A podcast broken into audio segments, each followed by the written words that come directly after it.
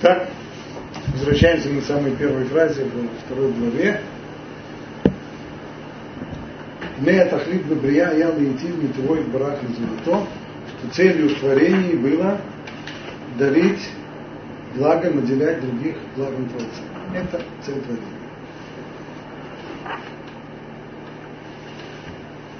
Так объяснил Рамхаль.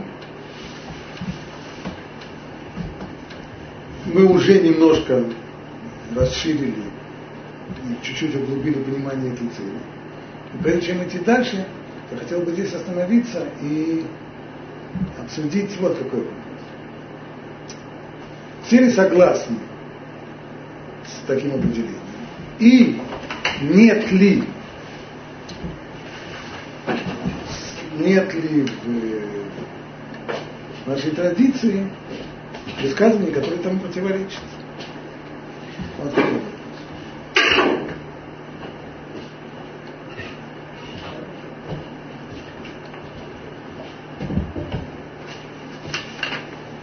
ну, прежде всего, сам Рамхаль в книге Дат Фунот определяет цель творения по-другому. Гилу и худо, раскрытие единственности Всевышнего. Об этом мы еще поговорим. Но пока что я хочу другим определениям, не это. В трактате Шаббат сказано так. Сказал Рав Иуда, Бог создал мир для того, чтобы трепетали перед ним. То есть для того, что называется ира. Возвышенный трепет перед Богом. Как сказано, Бог сделал так, чтобы боялись его, чтобы трепетали перед ним. Это Гмара. Зоре, Зоре сказано так.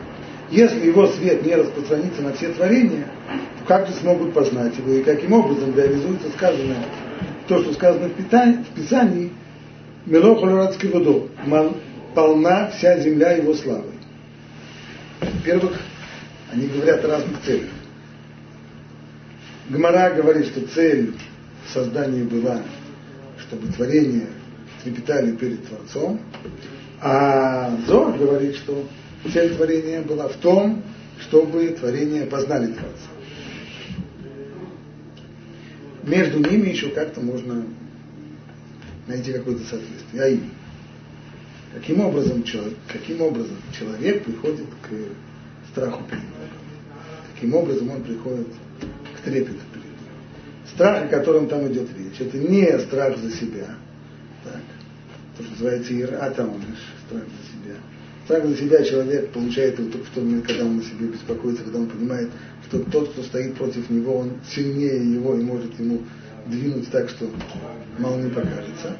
Это просто. Но ира, то есть трепет, возвышенный страх, он как раз, как Рамбам объясняет, он достигается именно через познание. А именно, чем больше чем больше человек познает величие Бога, тем больше, тем больше у него ира.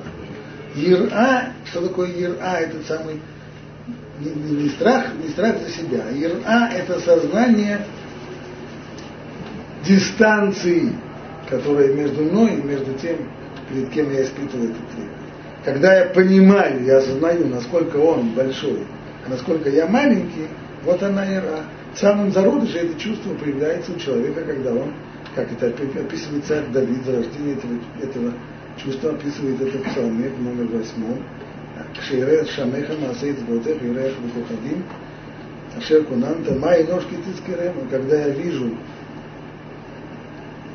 деяния твоих рук, луну, звезды, которые ты делал, ты думаешь, что такой человек, чтобы Бог вообще вспоминал об этом. То есть достаточно человеку темную ночь, выйти на улицу и посмотреть на звездное небо, на Луну, и осознать, какой громадный-громадный мир, и какой он, человек, по сравнению с этим миром, маленький и ничтожный, а уж тем более, какой он маленький и ничтожный, по сравнению с тем, кто создал этот мир, то вот это вот ощущение, это вот самое начальное ощущение. И чем больше человек познает мир, который вокруг него, и Творца, который создал этот мир, тем больше у него это ощущение этого трепета. Поэтому обе цели, которые указаны в Талмуде и в Зоре, они друг другу не противоречат. Ибо Зор говорит, что цель в том, чтобы познание, в том, чтобы творение познали Творца, а, а Талмуд говорит про трепет. Понятно, что чем больше познают, тем больше трепещут. Это все ясно. Но вот как быть с тем, что как, как Рамхаль пишет совершенно другие вещи, что, оказывается, целью творения было дарить благо, и это вообще не соответствует ни тому, что сказано в Гмаре, ни тому, что сказано в в Зоре.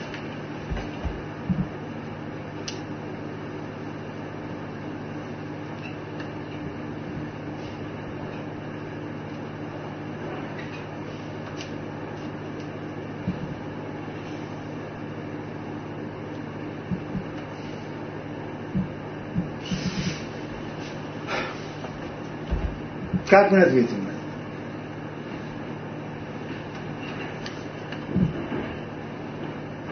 это? Рамхаль объяснил, что цель в творении была дать благо. Ну, а какое благо? Сделал еще один шаг вперед. Сколько Творец безграничен, то его интересует дать максимальное благо. Замечательно. А где это благо было? Такое, чтобы оно еще было максимальное. Но максимальное благо, лишенное какой бы то ни было ущербности, это только он сам. Стало быть, а где его можно получить, это благо? Только у него самого. Тут Рамхан сделал вывод, стало быть, уже в более конкретной форме цель творения нами воспринимается как создать такие создания, которые смогут приблизиться, приобщиться к нему. Приближение, приобщение, оно и есть познание. Вообще само слово «да» знание. Оно фигурирует в Торе, первый раз появляется. В таком контексте. Ваяда Хава, Адам и что? И познал Адам свою жену Хава. То есть приобщение, приближение и познание, оно суть один и тот же процесс. Стало быть, то, что сказано в Зоре, что Всевышний создал мир для того, чтобы творение его познавали, вовсе не противоречит тому, что пишет здесь Рамхаль, что идея была в том, чтобы дарить благо. Ибо какое благо? Не чипс, и не, и не футбольный матч, и не, и не что-нибудь, не что-нибудь другое, а именно самое-самое высшее благо, которое и заключается -то в том, в этом самом познании.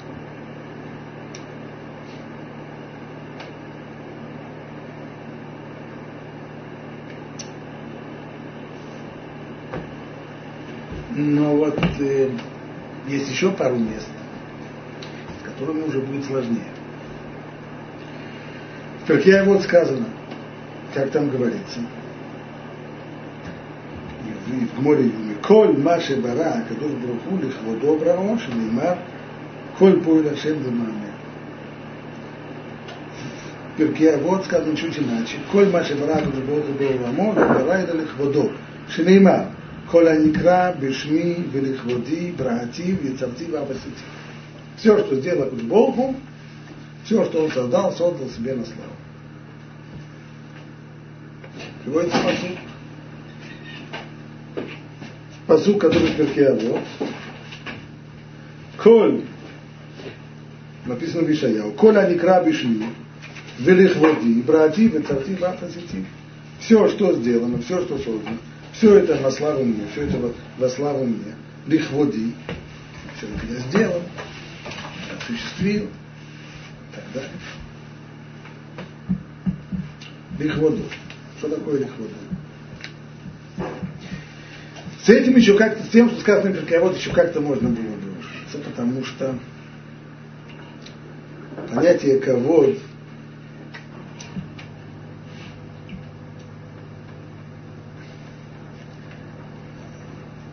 не совсем э, соответствует тому, что в простом человеческом, на нашем обыденном языке мы мы подразумеваем под словом ковод, как честь или слава и так далее. Ковод, не входя глубоко в дебри, это желание стремление Всевышнего раскрыться. И что такое ковод? В двух словах. Почему я об Есть два основных движения. Есть ава и есть вира. Есть страх и есть любовь. Только что мы в самом начале урока говорили про страх, трепет. Страх что означает? Дистанция, ощущение этой самой дистанции. Такой большой и такой великий, а я рядом с ним такой маленький. Страшное ощущение дистанции, удаление. Любовь, каждый понимает, что это напротив. Это именно желание приблизиться. То есть дистанцию, у, убрать дистанцию, перешагнуть через дистанцию. Два взаимоисключающих абсолютно движения. Любовь и страх. Есть кафелицаи, среднее, нечто среднее между ними. Что такое среднее? Среднее это как раз кого? То есть, с одной стороны, нет здесь стремления уйти и установить дистанцию, чтобы не было никакой близости. А с другой стороны, здесь есть, кого-то означает человек, скажем, человек, которого мы уважаем. Человека, которого мы любим, мы с ним ведем себя за понебратски. Мы с ним позволяем себе очень много. А человек, которого мы уважаем, так, мы с одной стороны, мы хотим к нему приблизиться, но при всем при том, есть все-таки всегда остается определенная дистанция. Эта дистанция не преодолевается до конца.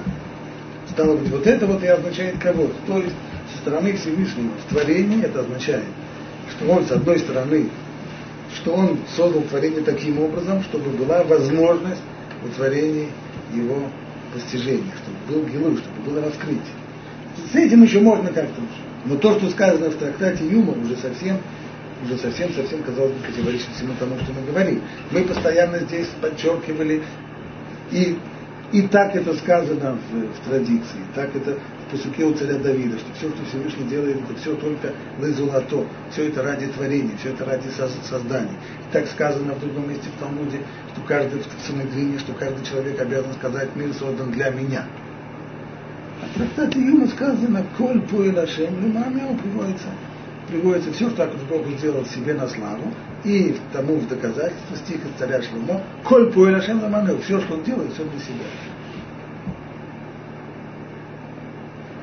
Рабейну, там объяснил, что с точки зрения логики не может ни один нормально мыслящий человек представить себе, что Всевышний что-то хочет для себя, потому что тот, кто хочет для себя, это значит, что у него есть потребности. А если у него есть потребности, это значит, что он чего-то ему не хватает. Чего-то ему не хватает. А поскольку Всевышний ему всего хватает, он абсолютно совершенствен. Значит, у него потребностей нет. Значит, ну, у царя Шломо так и написано. Коль пуэль Ашем что могу сделать все, что Ашем сделал, все для себя, и никакого альтруизма.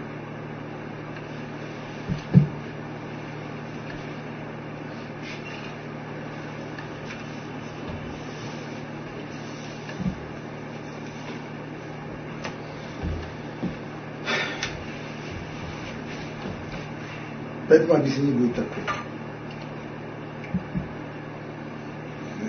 Хазаль в говорят по поводу первого слова в Торе «Бери Ишит Бара и Луки». Вначале сделал Бог, известная Кушия, и Раши ее тоже приводит в самом начале.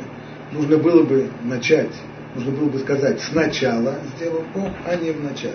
Потому что слово «в начале» требует после него прямого дополнения. В начале чего? в начале урока, в начале года, в начале книги, в начале... А здесь нет, в начале сотворил Бог. Есть много-много-много ответов на вопрос. Один из ответов, который дает Митраж, он говорит, что само это слово «бер» решит, не следует его понимать в начале, а следует понимать его, потому что здесь это не подходит в этом контексте, следует понимать его как «бет» решит. То есть два начала. То есть до создания мира есть еще два начала. Какие такие два начала до создания? Продолжает Мидраш. Человек, который строит дом, как он строит дом? Разве дом строит так, что сразу начинают класть э, фундамент, кирпичи складывать, э, раствор заливать? Нет. Перед строительством есть еще два обязательных начала. Два две стадии, предшествующие строительству. Какие? Ну, обычно все называют, конечно же, есть план, должен быть невозможно строить, если у тебя нет плана по проекту, по которому ты будешь. Ну, а есть еще до проекта. Цель. Цель, цель, цель. То есть, когда у меня есть цель, например, я хочу построить себе дачу, это моя цель. Вот теперь с этой целью я иду к архитектору и говорю, а ну-ка сделай мне проект дачи. А если бы я хотел больницу, я бы пришел бы к архитектору, сказал бы, ну-ка сделай, проектируй мне больницу. И проект был совершенно другой, не похоже дача на больницу. А баня выглядит вообще совсем другим образом. Вот только у меня мои цели, они всегда приходят из моих потребностей. То есть мы живем в городе, в котором нет больничных коек, поэтому у нас есть потребность в больничных койках. Приходим мы к архитектору, говорим, давай планируй нам больницу. У меня есть потребность в загородном отдыхе, поэтому я хочу дачу.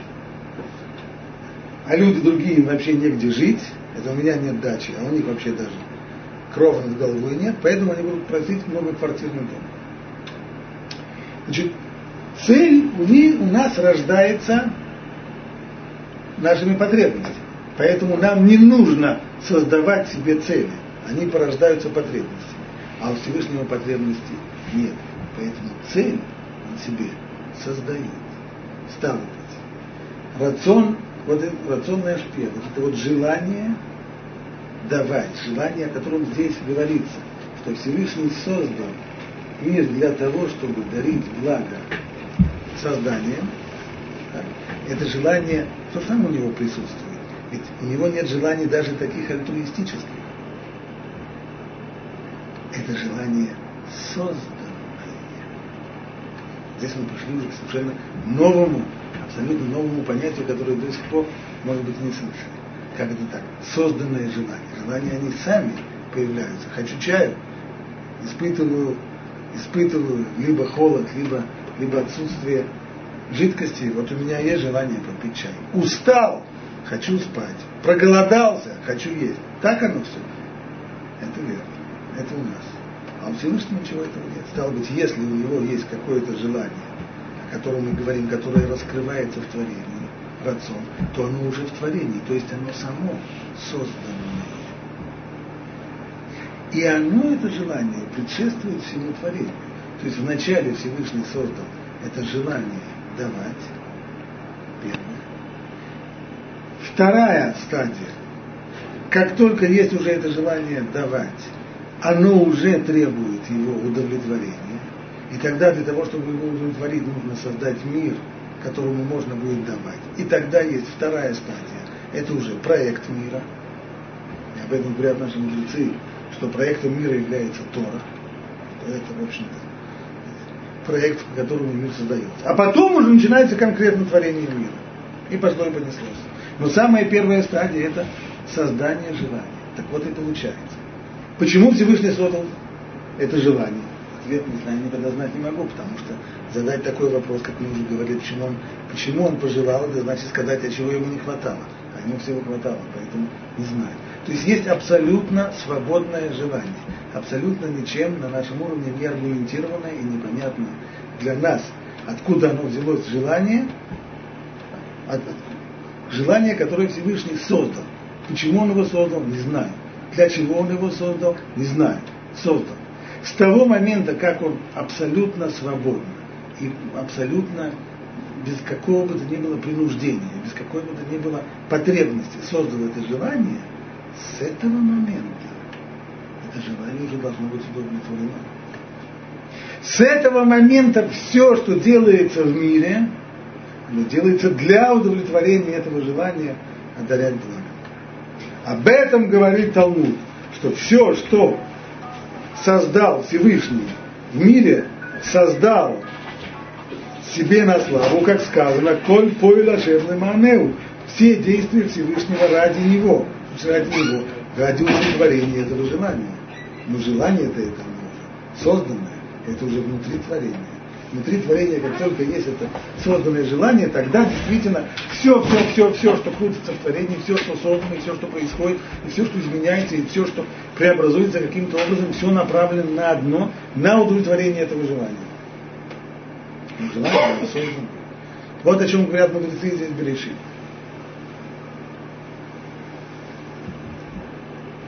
Ну, можно вопрос?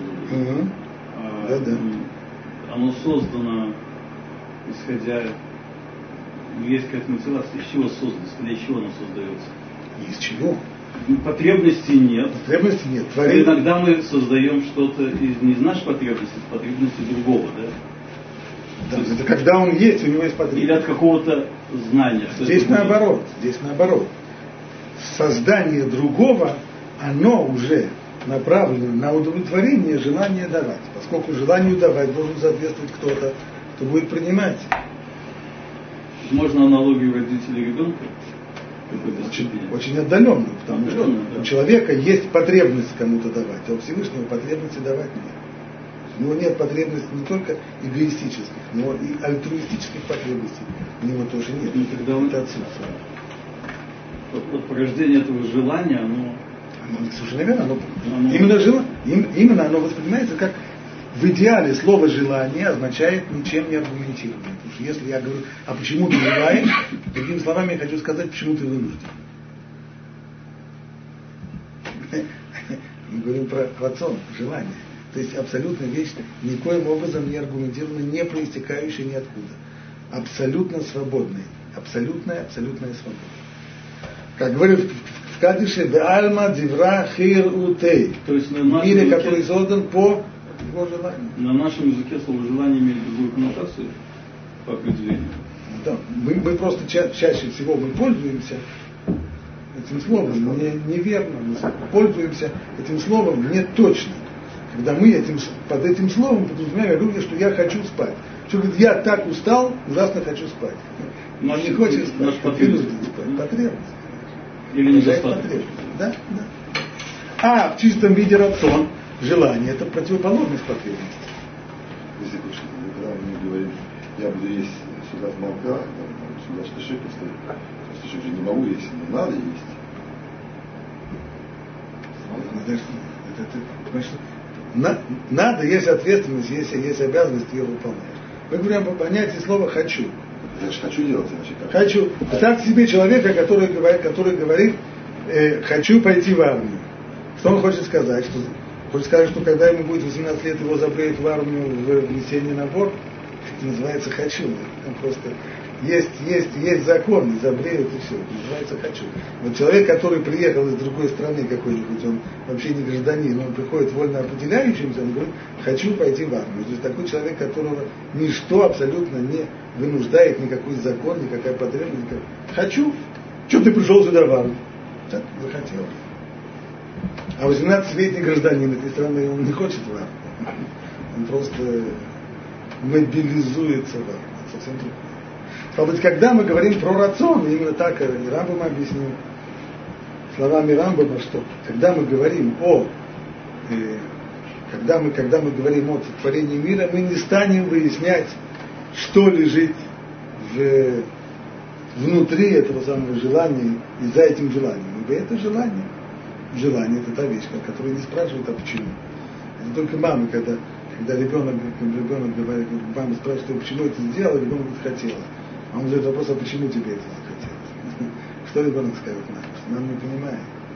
Уже я объяснил, не хотелось. Почему? Иди, иди к этому самому, к фрейдисту спроси, почему. Так, не, ставь, не задавай глупых вопросов. Хочу! Вот и все. Стало быть, это то, о чем мы говорим. В нашем понимании понятно. У нас нет вообще никакой возможности говорить о каких бы то ни было желаниях вне творения. Мы говорим о желании в творении. Мы это только назвали другими именами. Иными словами, Всевышний создал это желание. Более того, в тот момент, когда это желание, когда это желание, оно создано, то от него уже в дальнейшем творение развивается довольно почти уже, почти уже гладко.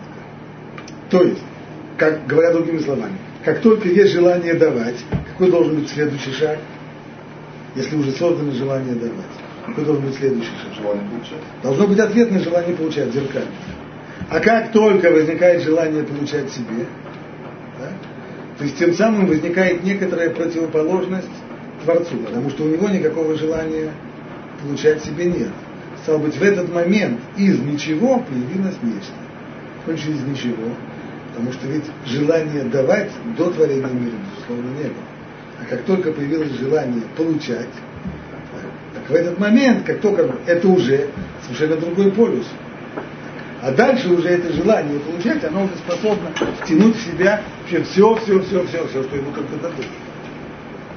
Вот она более или менее понятная схема, схема сотворения мира. Сначала была же тьма, да? Потом свет появился. Это уже, это уже вещь, это уже вещь очень-очень очень далекие уже в области физической, как и что, и чего. Еще, еще задолго до, до физических реалий, тьмы, света и так далее, так далее, так и самые-самые первейшие реалии. То есть создание, первое, создание желания давать, второе, план, по которому будет удовлетворяться это желание, самая первая реализация этого плана – это создание желания получать. То, что Равашлаг называет рацион для кабель. И уже этот рацион Макабим, так, так Равашлаг, он, он, начинает, он начинает свое предисловие на Тантура следующим образом. Нас учили всегда, что Бог создал мир из ничего. Так, так все философы объясняли, и все, и все мыслители, даже по-латински это выражали, все очень здорово. Но вот как это мне дураку объяснить? Я знаю, что Творец он абсолют. Абсолют это значит, что он все. Стало быть, он все в себя включает. А если он все в себя включает, то что можно было, то как же можно было сказать, что мир создан из ничего? Где было это ничего, из которого появилось нечто? Ведь Творец-то он все. Так вот, э, простой, простой парадокс. Стало быть, мы должны искать какое-то такое ничего, чего я Творцу приписать не могу. Что я Творцу приписать не могу? Желание получать себя, поскольку желание получать себя оно указывает на недостаток, на потребность, на несовершенство. Стало быть, творение из ничего, оно представляет собой только создание вот этого желания получать. А как только есть уже желание получать, то оно уже в себя способно, как гигантский пылесос, впитать в себя все, что только возможно. А Всевышний он бесконечно, безгранично может дать угодно. Все уже остальное это не из ничего, а из того, что есть. А первичное самое это создание, это создание желания получать. Но как мы это объяснили сейчас, не так сразу уже быстро желание получать. Есть, есть, ведь есть как минимум еще два, две стадии до этого. Это создание желания давать, оно тоже созданное желание. И план, по которому это будет реализовать. Именно так следует и понимать и то, что говорит Рамхан в другой своей книге, да, Твунот, там он пускает такую фразу, когда он говорит о мотивах творения, он говорит, поскольку Всевышний он абсолютное благо, мехок, готов выйти, то есть добро, это то, что реализуется в конкретном дарении, в благодеянии. Так, нет благо, которое не реализуется в благодеянии. Мехок, готов выйти. Люди неискушенные, они как-то понимают, что есть такой закон, вот объективный, в природе, по которому любое благо должно реализоваться в благодеянии. Всевышний не подчиняется никаким законам. Не то, что, а, Бог благо, назвался груздем, полезая кузов, коли ты благо, давай благодеяние. Не подчиняется никаким законам. Ответ на это то же самое, что мы сказали сейчас.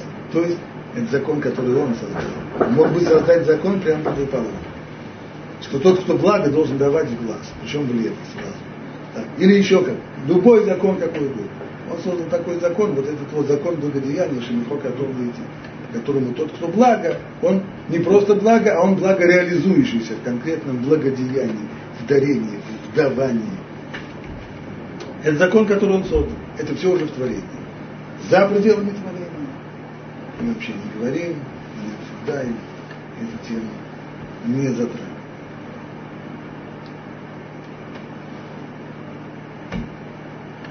Ну и под конец можно добавить еще последнюю вещь. Если мы уже затронули да Твунот, то там Рамхан объясняет, что цель творения – это раскрытие единственности Всевышнего. И Всевышний создает некоторую иллюзию того, что в мире есть какие-то силы и возможности, а в конечном итоге выясняется, что на самом деле никого, ничего кроме него нет. Опять же, они противоречат ли это тому, что мы говорим здесь, что цель творения это благодеяние. Ответ нет. Что цель творения как была, так и осталась благодеяние. что когда мы задаем вопрос, а какое благо, мы уже не сказали, благо приобщение к нему, то есть постижение его. А постижение чего?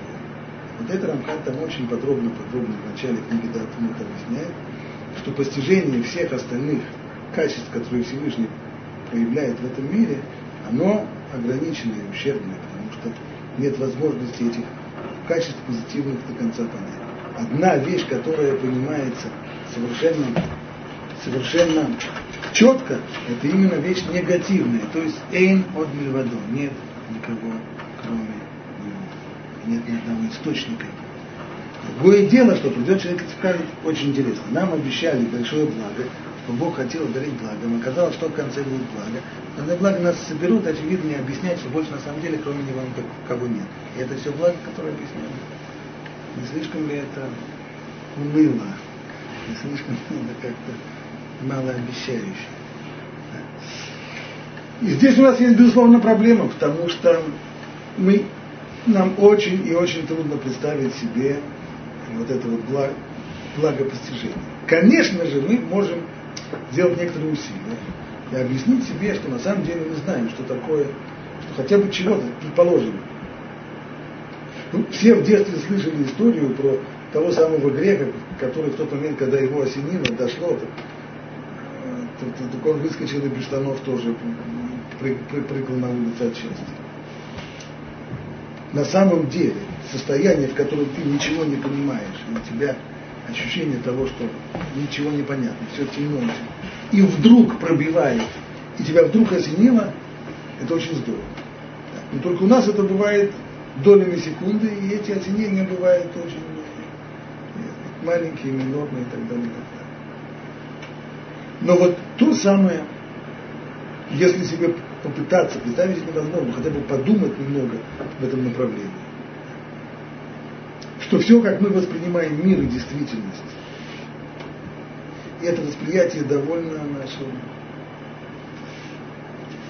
Можно быть, конечно, в нем оптимистом, но, в общем, довольно, довольно ограниченным, довольно, довольно скудным и так далее. Так далее. и если это вдруг выворачивается совершенно другим образом, выворачивается наизнанку, и выясняется, что все на самом деле по-другому, и, и все на самом деле выглядит совершенно наизнанку, и ты наконец понимаешь, что это и как это, тебе становится понятными вообще все, все тайны, и весь, весь ход твоей жизни, и все, что было, и почему, и как, и почему это произошло, и для чего это было, и как это все, как это все было связано с жизнью других людей, во всей, и так во всей истории. И все это становится явным, очевидным, так что можно вот почти просто потрогать, то это колоссальное, колоссальное наслаждение.